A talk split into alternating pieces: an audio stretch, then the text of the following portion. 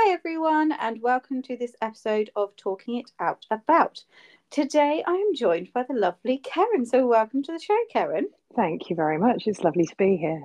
Now, Kerryn, just for a bit of background for those who uh, who don't know, Kerryn was actually shouted out by Maz on the last episode, um, and has come through and has decided to take part in the podcast as well, which is very exciting. It's the first time this has happened for me. I'm very excited about this. um, so yeah, so it's all Maz's fault basically. It is. Um, it is. So thanks, Maz. Um, but yeah, so um, thank you very much for reaching out and for coming on.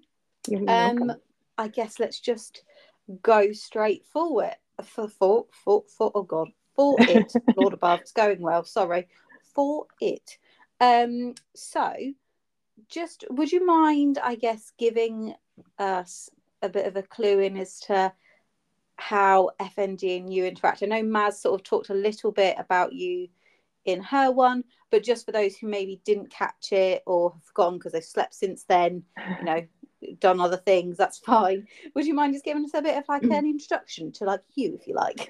yes. Um, well, I've had a, um, a long and somewhat arduous journey with FND uh, mm-hmm. over the mm-hmm. last eight years. Um, uh, do do you want to hear? Do you want to hear the journey? Yeah, or where. I am now. um, I'd, I'd love to hear anything you would like to share. Basically, okay. If you want to start from the beginning, you're welcome to. If you want to start at the end and work backwards, you're equally welcome to. well, uh, it's been a an interesting journey and um, one where I've been probably at my worst in life, and hmm. today um, I'm at the best that I've ever been in my life. So it's been a real um, rags to riches version of FND, I guess. Love it. Um, Love it.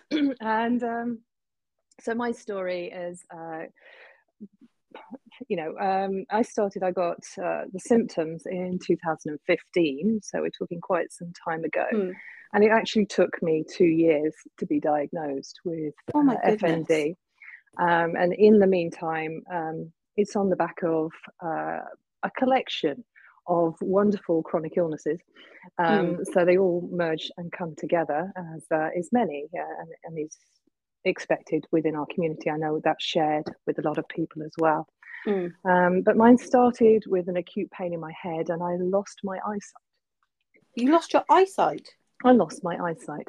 Um, oh my goodness me. And then, uh, yes, there was about 12 months of investigations going back and forth. And my eyesight would come back and vary, and I'd have like a filter over it. And it was very distressing at the time. I'd have some vision, it would get progressively better, and then it would get worse again. And um, I have uh, color blindness in my family, hmm. and mm. uh, I carry the gene.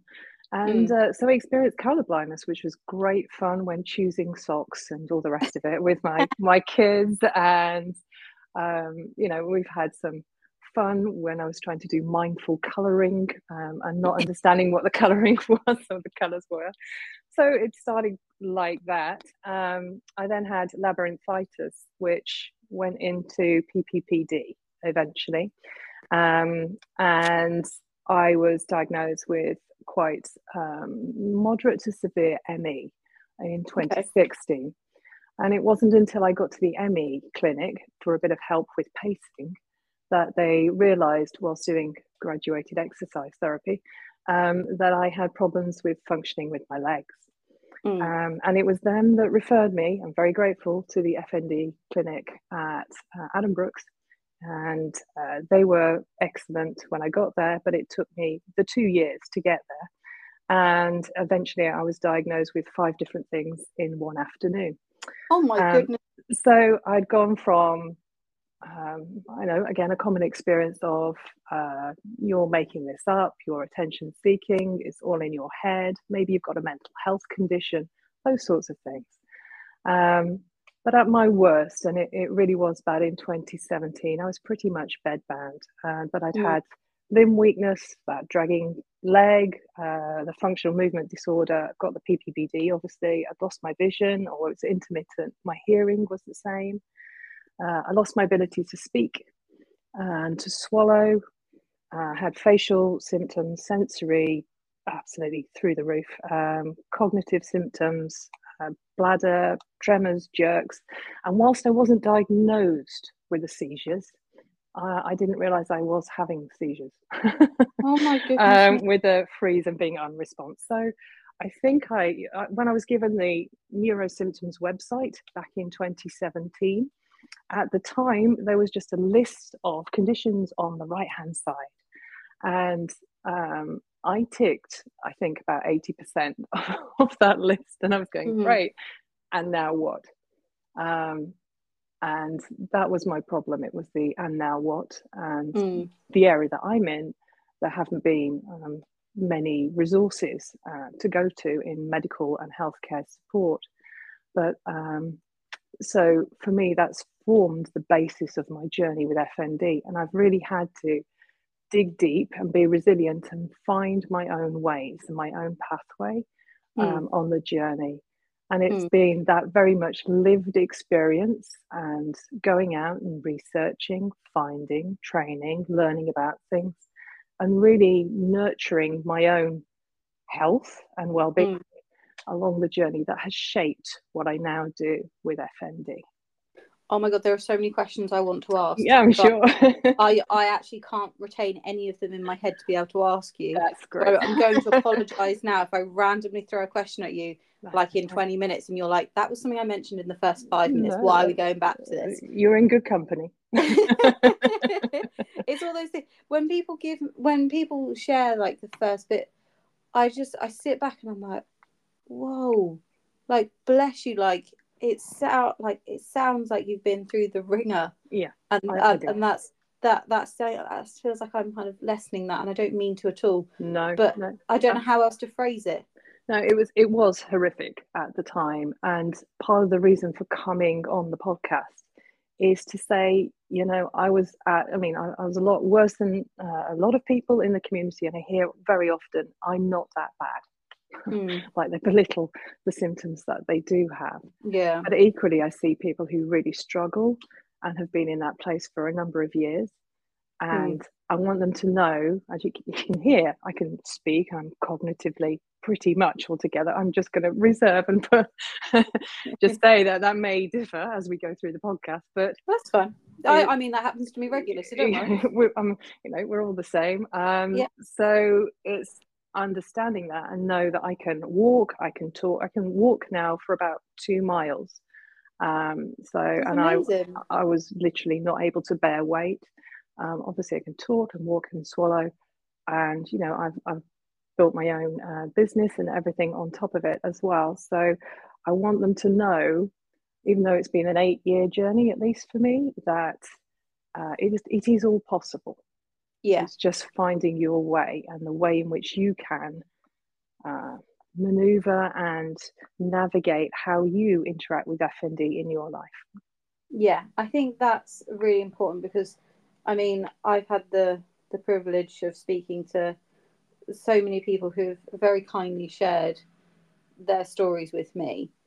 And I think it's that you go we are a community, we do we do kind of band together.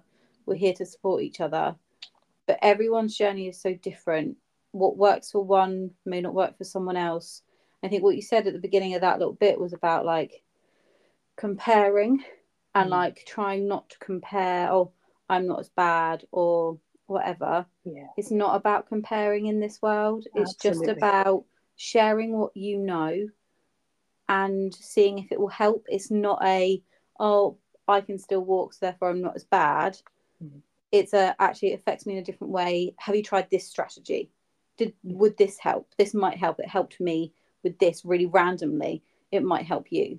Mm-hmm. Um, and I think we do get caught up in the world of social media, unfortunately, of comparing yeah and of feeling like oh well you know i've got i can't say i'm bad because someone else has it worse it's not about that it's just about how you're experiencing it and how you're feeling yeah and, Did and that, that varies absolutely and it varies Wonderful. as well because what you're feeling maybe today mm. may not be the symptoms that you have in three months time or six months time or two years time they do hell even in an hour Yes, absolutely. In five minutes.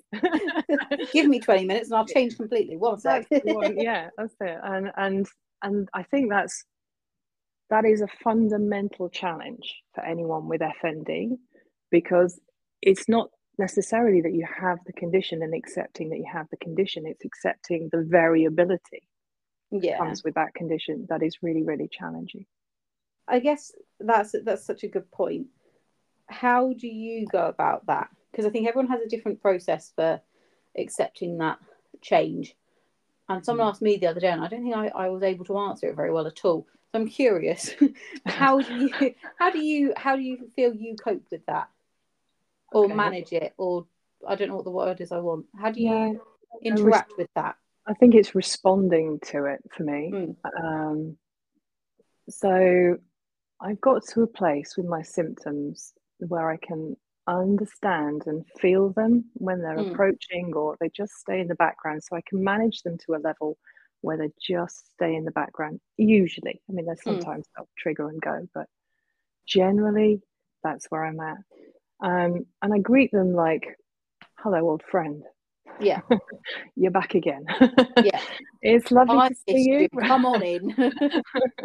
we'll just have a little chat and then, um, you know, on your way when you're ready type of thing. Yeah. You so can have I some think, tea, some cake, and then off you pop. Yeah.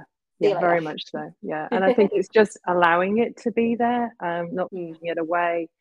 Um, and then, you know, just effectively just stepping back um, allowing it to be there, and then when it's ready, stepping back, you know, forward, stepping forward back into what you were doing or in mm. a different way, and just learning to work with it, navigate with it, and respond.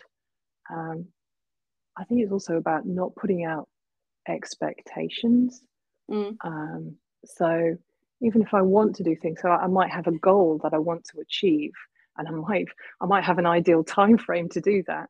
Um, but it's allowing those expectations to shift and change just keep an mm. eye on the focus and the goal but the time frames and how you do it and the way in which you do it to change yeah so i guess it's about being flexible isn't it? Yeah. It's about allowing yourself the space to be flexible and to be and to adapt. Yeah. Like and not see it as a failure absolutely. or something bad. Like you said like you keep the ultimate goal in mind whether that's to walk to the end of your road or to cook dinner whatever it might be. Mm. but if it's not going to happen that day you just shift it and say okay i'll move it. At some point this week i'd like to do that. Yeah. And you kind of you shift it so you're not i think that it, the mindset's a really important part of it isn't it? It's essential. Yeah how you interact with those moments of variability. Yeah. And like actually yeah right now it's okay it's working. In 10 minutes yeah we'll see. It might not but i'm mm. okay with the fact that actually that there's that potential shift like making friends with it like you said i think is a really important thing you, you kind of it's almost like a frenemy isn't it like yeah. you kind of you kind of have to like it because it's there, but you also hate it at the same time. It's a bit of, a bit of a frenemy. Um, yeah, but, welcome welcome them into the team. I think yeah. it is part of the way I think of it. Really, yeah, um, it, it is. Uh, I, I, have Team Kerryn. Um, I realised quite early on in my journey that the way in, I had absolutely no compassion for myself mm. um, and a lot of judgment, um, mm. judging about what I couldn't couldn't do, judging about what I was and wasn't achieving, what I mm. should be. I, I shoulded on myself a lot. Hmm. Um, and I realized that I had very little self compassion. And, mm. and in my head, the language was really blue. it's mm. like, I need to change this. Um, yeah. And so I now have uh, little team cheerleaders type things and, yeah. um, and mentors inside me that talk to me in my in my head little voices in my head. Um hopefully nothing right wrong ones. with that. Um that you know that encourage me and tell me it's okay. Um if i'm scared i'm scared. That's okay. You know yeah. normally it's human. If i'm judging myself and saying i can't do this today just saying it's okay i can't do this today it doesn't mean to say um, back to that mindset you know don't give up it's um, if you're going to try something, maybe you're doing an exercise and it doesn't work today, and you just put that to one side. You try again tomorrow. You know, uh, yeah. If you only manage it twice a week instead of every day, then you managed it two more times than you did the previous week. And I think, oh, absolutely, it's finding those like, yeah, small, small wins, small, but the small, the, the small wins, like trying to flip it on its head. Yes, I wasn't able to do it every day this week, but hey, I did it twice this week. That's still great. Yeah yeah absolutely like that power and that shift in thinking is actually really it's, it's it's yeah i think it's one of the most helpful things hard to do granted yeah. um but i think actually it's a really helpful kind of tool to have in your toolkit if you like that absolutely you can try and work on shifting it and it's something i'm still working on like i'm i'm not I'm not going to sit here and pretend I'm an expert at it because I'm absolutely not. Um, but I'm okay with that. And I'm learning to be better at it. Mm-hmm. And actually, that's part of the process. You're part of that kind of learning and that journey. My husband will love the fact we've said journey so much already. um, but yeah, sorry, it's part of that process, isn't it? It is, and it's something that's it can be learnt mm. and it's it's very often not an automatic thing that we have mm. so it is being compassionate with yourself when you can't do that um, mm. and just keep you know practicing it and when we keep practicing something then it it becomes you know we need we can build an action and, and become a bit more consistent with it then it becomes a habit and a, just a way of being so if you hold that intention and you hold that thought and you hold that approach and way, then you can build a better mindset. Um, I think that's day at a time. Yeah, and I think I'm going to be very honest. I would have fully said at the beginning of my my life with FND what a load of mumbo jumbo that was. Absolutely.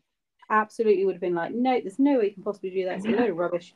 You're just telling me that to get me out of your office. Like, nope, not doing it. Um, not doing it. Can't do it. Don't know how to do it. What am I doing? No, not doing it and actually now I'm like, you know, four years in, nearly five.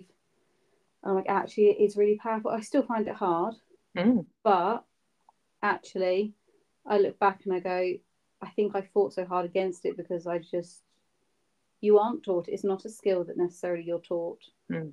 You're just kind of left to flounder around with it a little bit. Yeah. And then when someone goes, oh, but you really need to do this, you're like, well, hang on a minute. You're asking me to climb a mountain I don't even have the shoes on right now. Like uh, what what I can't climb the mountain with no shoes on. Like absolutely. Give me give me a stepping stone, give me some shoes, give me a direction and help me. Yeah. Otherwise I'm never gonna make it to the top. I need the resources. Pardon? Yeah. I need the resources. Yeah. I need to know how to like attempt this first before you throw me up a mountain and expect me to do it. Mm, absolutely. And if somebody had said to me, I remember people saying, you need to to rest, you need to relax, you need to sit down, you need to take some time for yourself, which I, I did try and do, but it wasn't going to touch the sides really. Mm. Um, and if someone said meditation to me in oh, the first yeah. part, I think, you know, I, I, wouldn't be responsible for my actions at that point. I think is the best way to put it. Um, and yeah, it's something that I do now every day and without fail. I make sure that I do that in the morning. Um, and, and it was, I learned to do that because I couldn't move for the hmm. first mm. part of the morning. So I thought, well, what can I do while I'm lying here? so yeah.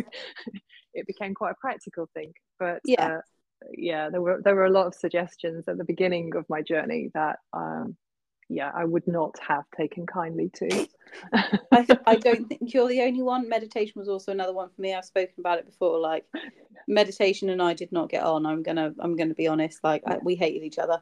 Like yoga and I hated each other. We just got a thing. We just don't like each other. Mm. But actually now, like a couple of years on, it's different.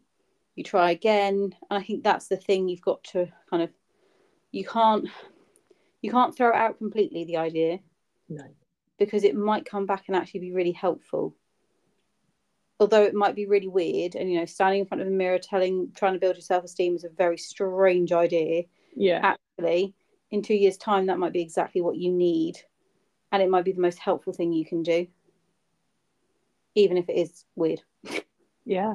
Yeah absolutely. And what feels uncomfortable now might not feel uncomfortable in a couple of years time. So i think you really have to be in the right mindset and yes it has to feel right in your body. You can't tell your body how it should feel. Does that make sense? You have to feel it. Yeah i, I think i think there's also I, I guess playing a bit of devil's advocate here um, just because you know i can. Every now and again i do. I think also you do have to push through that uncomfortability a little bit. Like if you're severely uncomfortable doing it it's probably not the right time but if you're just a little bit uncomfortable maybe that's the point where you push just that next step like i'm not saying you know the idea of running a marathon if you're just a little bit uncomfortable you go do that obviously within within reason mm. but like that degree of challenge as well is okay Yeah. i think when you're dealing with any any condition and it changes and it does its own thing challenge can be quite scary and you feel like you're being challenged all the time. Yeah. But i think it's okay to take control of the challenge once in a while and be like right okay i am going to stand in front of the mirror and say something nice about myself even though i feel really awkward and it's really uncomfortable and i don't want to do it. Like just to sort of test it you've got to kind of get comfortable with the uncomfortable at a point. Yeah. Does that make sense? It makes total sense because we we feel comfortable with the way in which we have always done things. Mm. And it's being comfortable with the familiar yeah but our lives change so significantly i found mm. not not found somebody who hasn't been significantly changed with their life with fnd mm. um, and you need to approach things in a different way yeah. So it's around feeling uncomfortable because it's just not the way in which you've done something mm. Rather than being distressed. There's a difference between being distressed and feeling un- uncom- and a discomfort. Yes. And so long as it doesn't distress, then that's fine. If it's uncomfortable, yeah then give it a go because you know if you keep doing something that's uncomfortable or just not the way in which you it's like brushing your teeth with the other hand isn't it? You know you it's very messy. Yeah well yes exactly and um, but it's unfamiliar and you're like oh i don't know whether i'm doing it right. You might have to look at yourself in the mirror to watch what you're doing. It's yeah. a different type of action isn't it? But actually if you did that every day for about three weeks it becomes more familiar like okay well i know yeah. what i'm doing now and and give it two months and then you're brushing your teeth with both hands you know? Yeah so, and then you're just showing off. Yeah. Um, but yeah i think i think it's that thing isn't it? I think your the distinction that you've made is is really key actually like you can challenge and be in the uncomfortable but if it crosses into distress it's probably not the right time for it. Yeah and that kind of that comes back to like there's an old like a learning theory about zone of proximal development and you have your your green zone, which is where you're really comfortable, you're safe, you know everything, you're good. Mm-hmm. And then you go out into your amber and you're kind of like, you know, in the terms of like school, like you're learning a new times table, you're learning a new written method, or you're learning a new spelling. You know, kind of how it's meant to work, but it's still a bit like, oh, I'm not too sure. It's a little bit hard, but you can still tackle it. You're still able to give it a go. And then when you cross into the red outer zone, that's when your brain just goes, absolutely not. It's too much. There's too high a threat. There's too high a risk. Yeah. I can't do it. And you kind of want to be in that kind of ambery zone for some things just to like challenge it a little bit more and make your brain grow. That's how I see it. Yeah. Uh, uh, um, sorry. No, go for it. There's a, you know, one of the things um, that we do with uh, nervous system regulation is around this felt sense of safety mm-hmm. building that sense of safety. Um, and it is a felt sense. It's not you can't tell you tell yourself that you feel safe if you don't feel safe. Yeah. So, and that's something I think when we're in that initial stage, that survival mode where we just need to look after our needs, and it's really mm. basic. You you know you're in that free fall state. You're not quite sure what's going on. You know what's where do I go? What do I do? Is how long is this going to last? All of those. Who am I? yeah, yeah. Where do I go? What do I do? Um, Who am I? What am I doing? What am I? Am I human? Yeah. Am I a unicorn? What am I today? At that point, you need that safety, security, mm. those comfort things to to uh, just cope with yeah. with that environment. but you're right. As you as you sort of you've got a bit more stability in there. Mm. Um, and you've got a bit more management. You've put in systems of care, and there's ways in which you found to do things that are perhaps yeah. a little bit different. And that's the time when we start exploring and challenging and trying mm. different things. And and it, you're right. It, it's that bouncing the boundaries of, mm. of uh, being comfortable and uncomfortable, but staying still within something that doesn't cause distress. Yeah, I think that's really important because I'm very aware that it sounds like I'm like I'm saying everyone go get uncomfortable, then like stress yourself out, go get uncomfortable, do you the world of good. That's not what I'm saying. No, I'm just saying actually at points if you feel like safe to you know take those extra couple of steps if you're you know pushing yourself to walk around the garden if you feel like actually you feel okay to do that you feel safe there's people around you if it doesn't work then try it like but you have to be listening to yourself and your body as well. And you're kind of once you start paying attention to it i think you start learning when you can test that uncomfortability mm. zone. Um, but it takes time to get there. Um, and it, it does it does take a bit of practice. But i think for me that was a really important thing to kind of come to terms with was that actually being uncomfortable isn't necessarily a bad thing it just means i'm trying something a bit different but it could have really good con like a really good outcome and that's really important you know i think that develops naturally mm. with curiosity mm. as well when you want to find out a little bit more and what is out there and what can I do? That's been one of the that was one of the shifting things for me. Mm. Um, you know, I, have shared that I was not in a great place mm. back in back in uh, you know several years ago. Um, I was uh, bedridden at, at several points, mm. and I got to that point where I could literally I was I was listing the things that I couldn't do. Mm. And when I realized that that was just like one great big scroll that rolls off down the floor and keeps going down the stairs, mm. um, I thought, oh, actually, I don't have the cognitive ability to actually list everything that's going wrong. Mm. I'll try and do something about what I can do because that's going to be a shorter list. Yeah. Um, and I did get to that point, and it was like, well, what can I do? Hmm. And initially, I went, oh, "What can I do?" You know, it's like, "Oh," um, but actually, I, I went and mindfully said, "No, seriously, what can I do?" Because I would only got about three minutes of vision to to do something before it would cloud over again. Hmm. Um, you know, I would only have ten minutes of cognitive ability at various points. Hmm. But the things I could do, I could lift my left arm to reach for my laptop and um, get on YouTube and find something that I could listen to. So I could mm. close my eyes and listen to it. Mm. Um, things I could do is I could wiggle my toes and flex them, and mm-hmm. I could rotate my feet uh, at the ankles so I could keep those moving and going. Mm. I, I could massage uh, my leg, the top part of my leg. I could, you know, there were things I started to list. They were really basic things, but at that level, when you're bedridden, they were things that are, you know, they were important to me. Mm. And when I worked out what I could do, it's like, well, okay, so I can access things now and I can go on YouTube and I can find something that's going to make me laugh because, quite frankly, I needed it at that point. I was missing moments of joy. Yeah. So I put into my day deliberately one moment of joy, no matter what, every single day.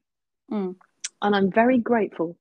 I'm going to name drop now, but I don't, you know, if ever he turns up, that's great. Tim Vine mm. with one liners because I could cognitively process one lines and mm.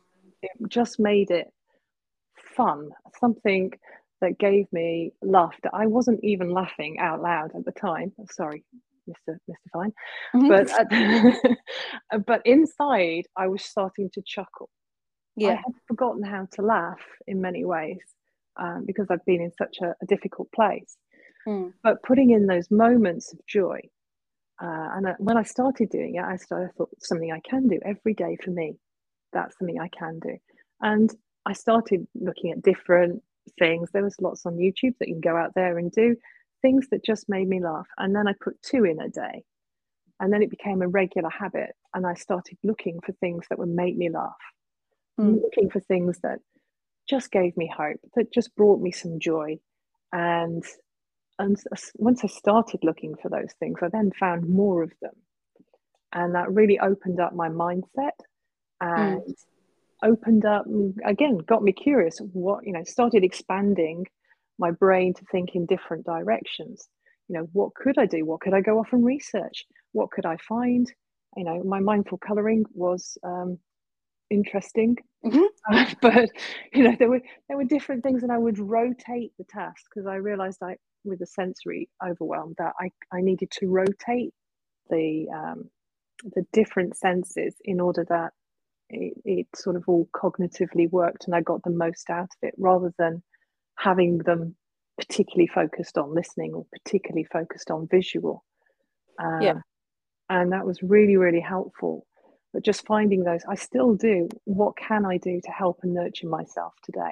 Is the question yeah. I ask myself every single day yeah really changed the way that i approached fnd and my health in general sounds like a very good tool to have in your uh, tool belt mm. toolkit toolbox whichever tool whatever however you want to wear it. Yeah toolkit. Toolkit toolbox tool belt i don't know. Uh, if you want to be batman go for it be batman i don't mind. However you want to have your toolkit is absolutely fine. I think it's finding those things though isn't it? Like is there might be people listening who go, I can't find a moment of joy in my day. Mm. I think the message here is you give it give it a go. Find something stupid to watch on YouTube, whether it's a cat video, a comedian, a panda. It doesn't matter. Find something and give it a go. And like you said, like originally you, you weren't able to laugh out loud, but eventually you could, and then you put in more moments of joy and it's that progression i think sometimes we forget where we started from and we st- yeah. we forget that actually you know we we couldn't laugh out loud mm. but now we can have a chuckle for you know a couple of times a day and that's incredible mm. and i think because it's not you know i'm going to go back to climbing a mountain you haven't climbed a mountain today you're like oh well you know it's nothing but actually if you think about where you started and where you are now I've done Everest. You've done Everest, exactly. It doesn't matter if it, Everest has a googly eyes on it and is laughing. Who cares what it's dressed like? You've done it. Yeah. And I think that's what you've got to come back to. Yeah, absolutely. And you know those moments of joy. I I, um, I help um, with overseeing four different support groups. Um, I've worked with FND Dimensions since 2017. Mm. And one of the things that I've got going in, in one of the little support groups there is just finding, um, we do um, wonder. I'm sharing moments of wonder as well as mm. joy. So just things that are weird and wonderful. So um, leaf sheep, you can go off and uh, search for leaf sheep. They're great and cute and they look great. Wait, and, hang on. Uh, leaf, leaf, leaf sheep? sheep? Yeah, leaf sheep and Christmas worms they're they're really uh, okay. wonderful as well. I feel like I need so much more explanation to this. what? What? What? What? what? I, my brain can't comprehend this. I'm sorry. Is it is it sheep covered in leaves or leaves that are shaped like sheep? Um, or, they're or, little. Wh- where are we going? Sort sort of sea sea creatures. Um, oh, I'm completely but, wrong. Wonderful. that look like sheep. Okay. And they're on. Yeah, they're like little sea slugs. Okay. Not and at all where my brain went. Wonderful. No, I know, but exactly. But it's like, you know, it opens up the brain, doesn't it? It's neuroplasticity in the making. Go out and find something and learn something new. And um, the other one was Christmas tree worms, and they are because they look like Christmas tree or Christmas worms, um, but they look like Christmas trees, and and they they look like something out of coral reefs. Um, I'm, they're really quite incredible. Just, my brain's just been blown. Exactly. So if you can't find moments that make you laugh, then find moments that give you wonder. And and you know, the world is full of it really.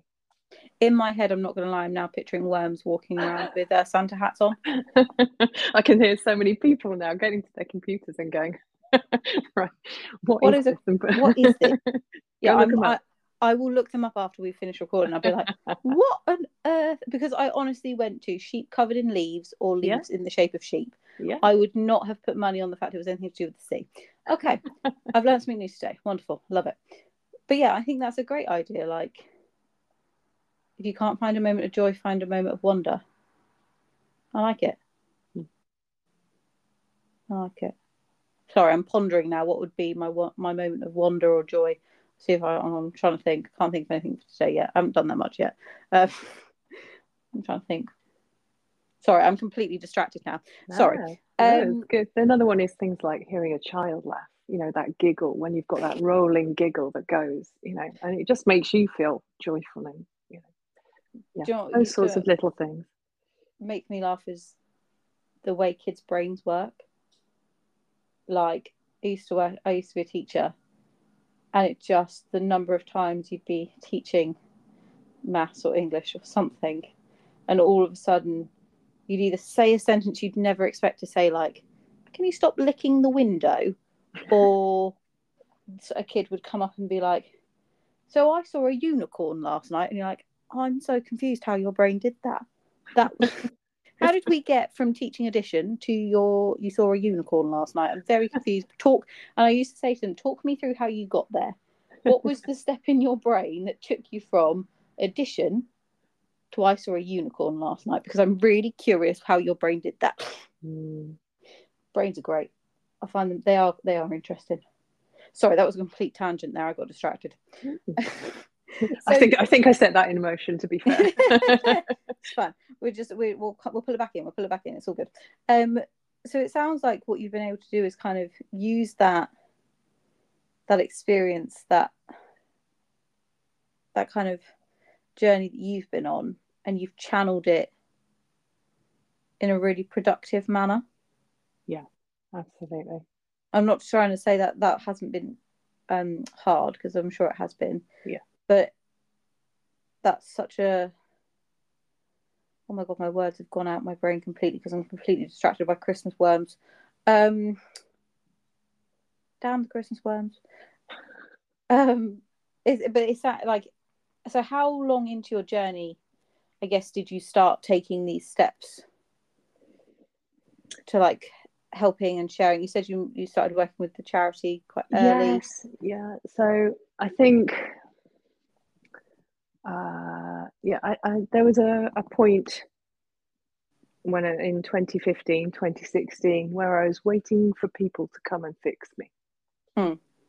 Uh, if I'm absolutely honest, you know, I had a problem. I didn't understand what it was. You go to the doctors, you expect them to diagnose you, uh, mm. give you a treatment, whether that's medicine or therapy or whatever, and yeah. uh, do the course of something, and off you go, and you'll be all mm. right again. And uh, clearly, uh, having lost my vision and then with uh, PPPD and a few other things, and lack of diagnosis and getting really, really poorly with ME, um, mm. it was a point, let alone the FND, um, it was a point where I wasn't being fixed and they didn't have the resources or the tools, and I didn't have a lot of support from the medical profession at that time um, or, you know, and my, my world is falling around, my uh, falling apart because I can't work as much. Uh, you know, I, I, had a family, I was looking after children, I was looking after relatives, I was, you know, mm. trying to do an awful lot. I, had a lot of roles that I played, um, whether that be in the community or friends or mother or whatever. Um, you wore a lot of hats. I did. I did. I wore perhaps too many hats. But, um, that's a different thing, um, and a, a, lot of people relying on me.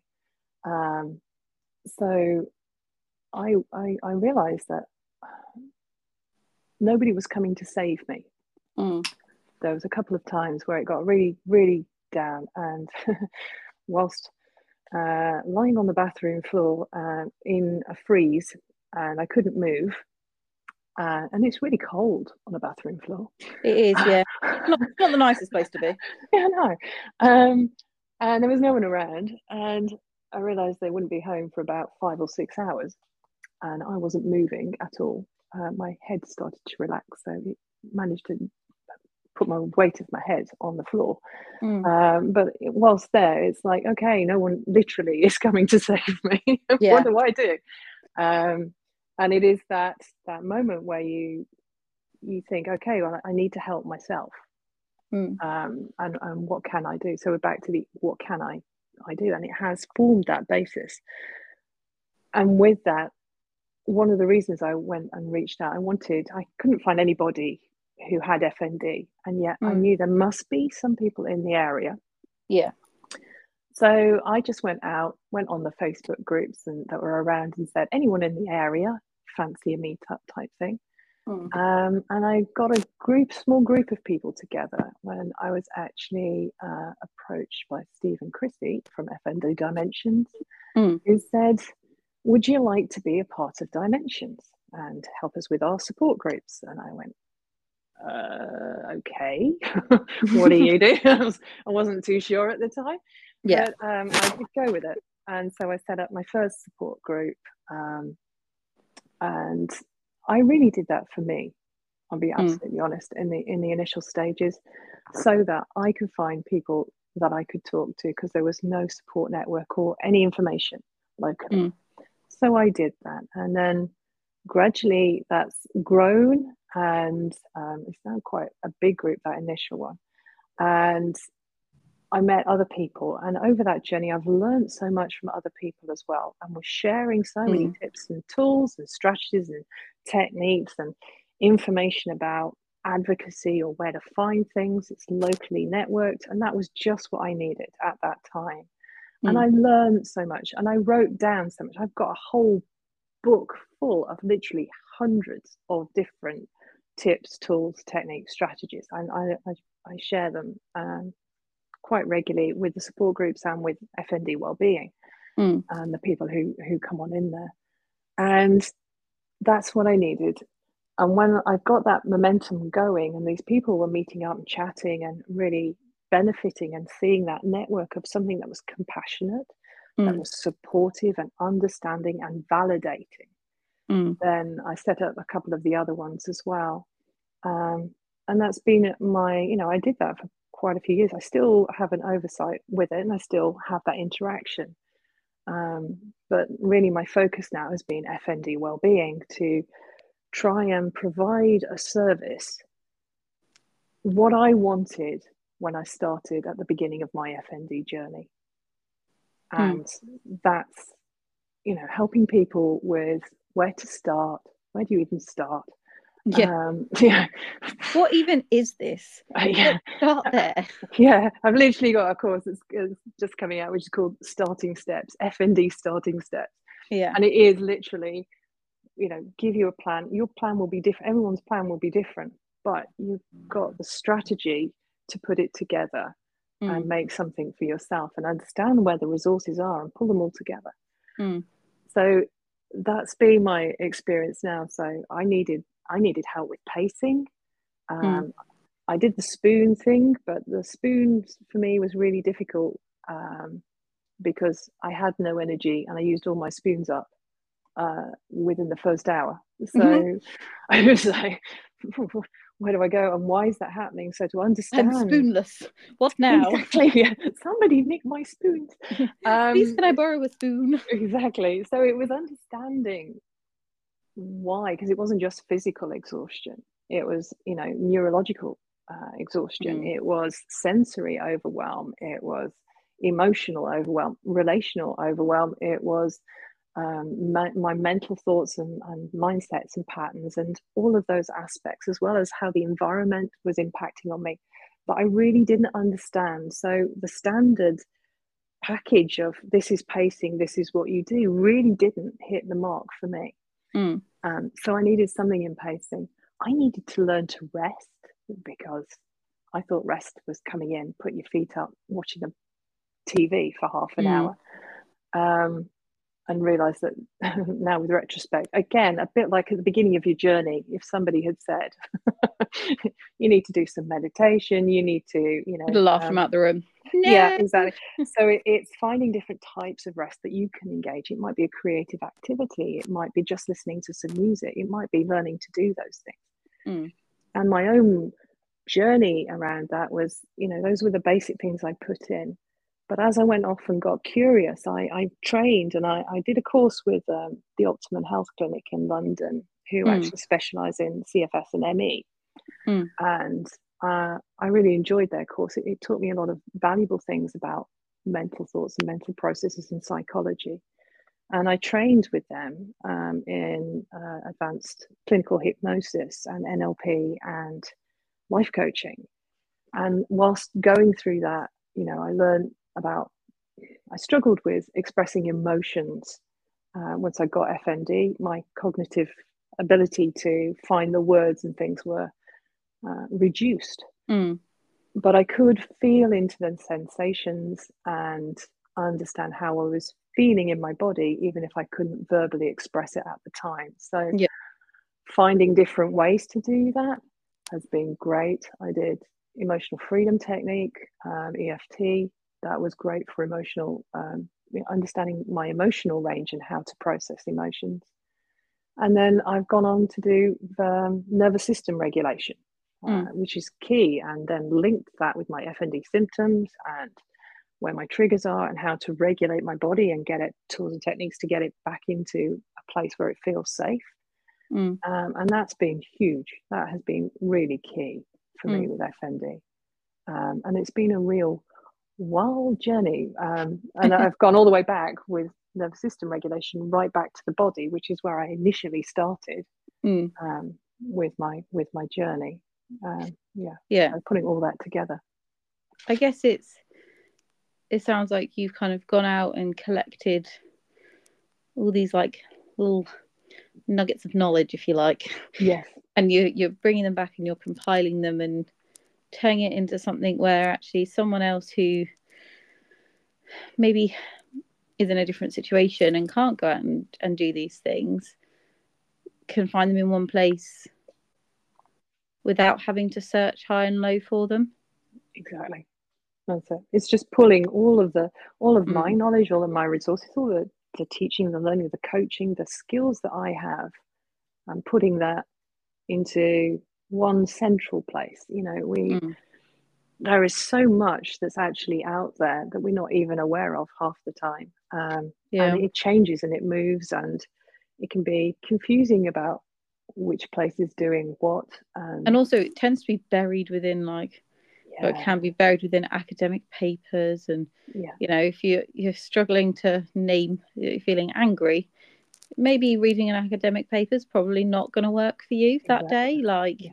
but it means you're cut off from learning yeah that little bit so that does make it harder yeah and so, so it's making it practical and accessible in different formats in different ways and taking all of that knowledge and then making it just in in drops of information uh, mm. in a manageable way that you can break it down step by step so that mm. it impacts in a practical way and that's yeah. what that's what that's what i do now um, but that that's that's such a powerful thing and i'm sure there'll be lots of people who have found it so helpful mm-hmm. and many more who will find it helpful in the future yeah. because i think it's just about finding a different way to put it across sometimes. Yeah. Like I know for me, like one of the reasons I started doing the podcast was someone invited me on theirs and I was like, oh, this is this is good. I like this. Um, mm-hmm. but equally, on days where, you know, when I was particularly bad back at the beginning, I couldn't read anything. I wasn't able to take anything in, but I could listen. Something could be on in the background and I could take it in a little bit. Mm. I wouldn't necessarily be able to like do a test on it and tell you tell you all the answers, but it was a different way of putting across information. I think yeah. that's the powerful thing is having those variety the variety of ways to engage with material so you can learn you can do it in bite-sized chunks you're not having to read a 20 page academic paper when actually you just can't that day but you're still getting the information mm. Um, sorry, that was a bit of a ramble there, wasn't it? Sorry. No, no, it's a really important point.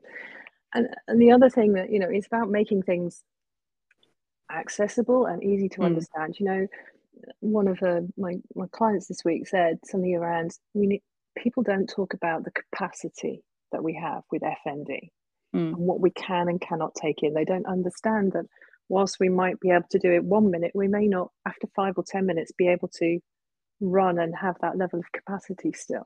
Mm. Um, and so it is breaking it down into really simple steps and um, joining the dots for people because it takes a lot of brain effort and brain power Oh to, my god, it does. to do it you know, and pull that together. Absolutely, um, it does. And uh, one of the other things I I have is, you know, I got nearly 25 years experience in HR.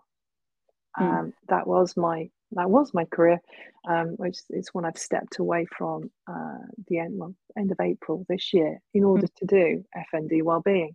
Mm. But in that, I've seen so many people struggle with their workplace and what they can what they can do what are their rights how they negotiate things you know how how they just interact in the workplace. Um and so another thing that I- it's not quite well-being but i guess it sort of is. It's like looking after your work. It's something else i'm doing is. yeah it- it I would is- argue it is. it's around uh, offering just little mini workshops that I do, and they're in your workplace rights, uh, flexible working and remote working, you know, Mm. uh, sickness, uh, sick leave and sick pay, what you Mm. around that, and another one in finding new ways of working. Yeah. Uh, because we can't always go back to the job that we have done. It depends on your abilities and your capabilities, and things change and move. But all of those things, and I've just put them really simply laid out with steps and approaches, and you know those have been really quite successful so far. I think I think the thing is that unfortunately, when you have any condition that can be disabling in whichever way that is, people kind of do just write off work for you, yeah, and you're like, oh, well, you can't work because you've got FND or whatever, and actually, it's not that I can't work; it's that I just need to do it differently. yeah, And I think having that conversation and being open about that and like what you can do, that's really powerful because I don't feel like it's something that's necessarily spoken about. There's there's obviously a there are people in the FND community who do work. There are people that don't, and that's absolutely fine. Mm. But I think there's a there's a kind of a historic not stigma, but there's a historic label maybe that those that have a chronic illness or a, a, a kind of disabled in some way can't work. I think Yeah. actually opening up that conversation and being like, hey, look, you can. If it's right for you, you can. Just think about these things. That's really helpful and really powerful.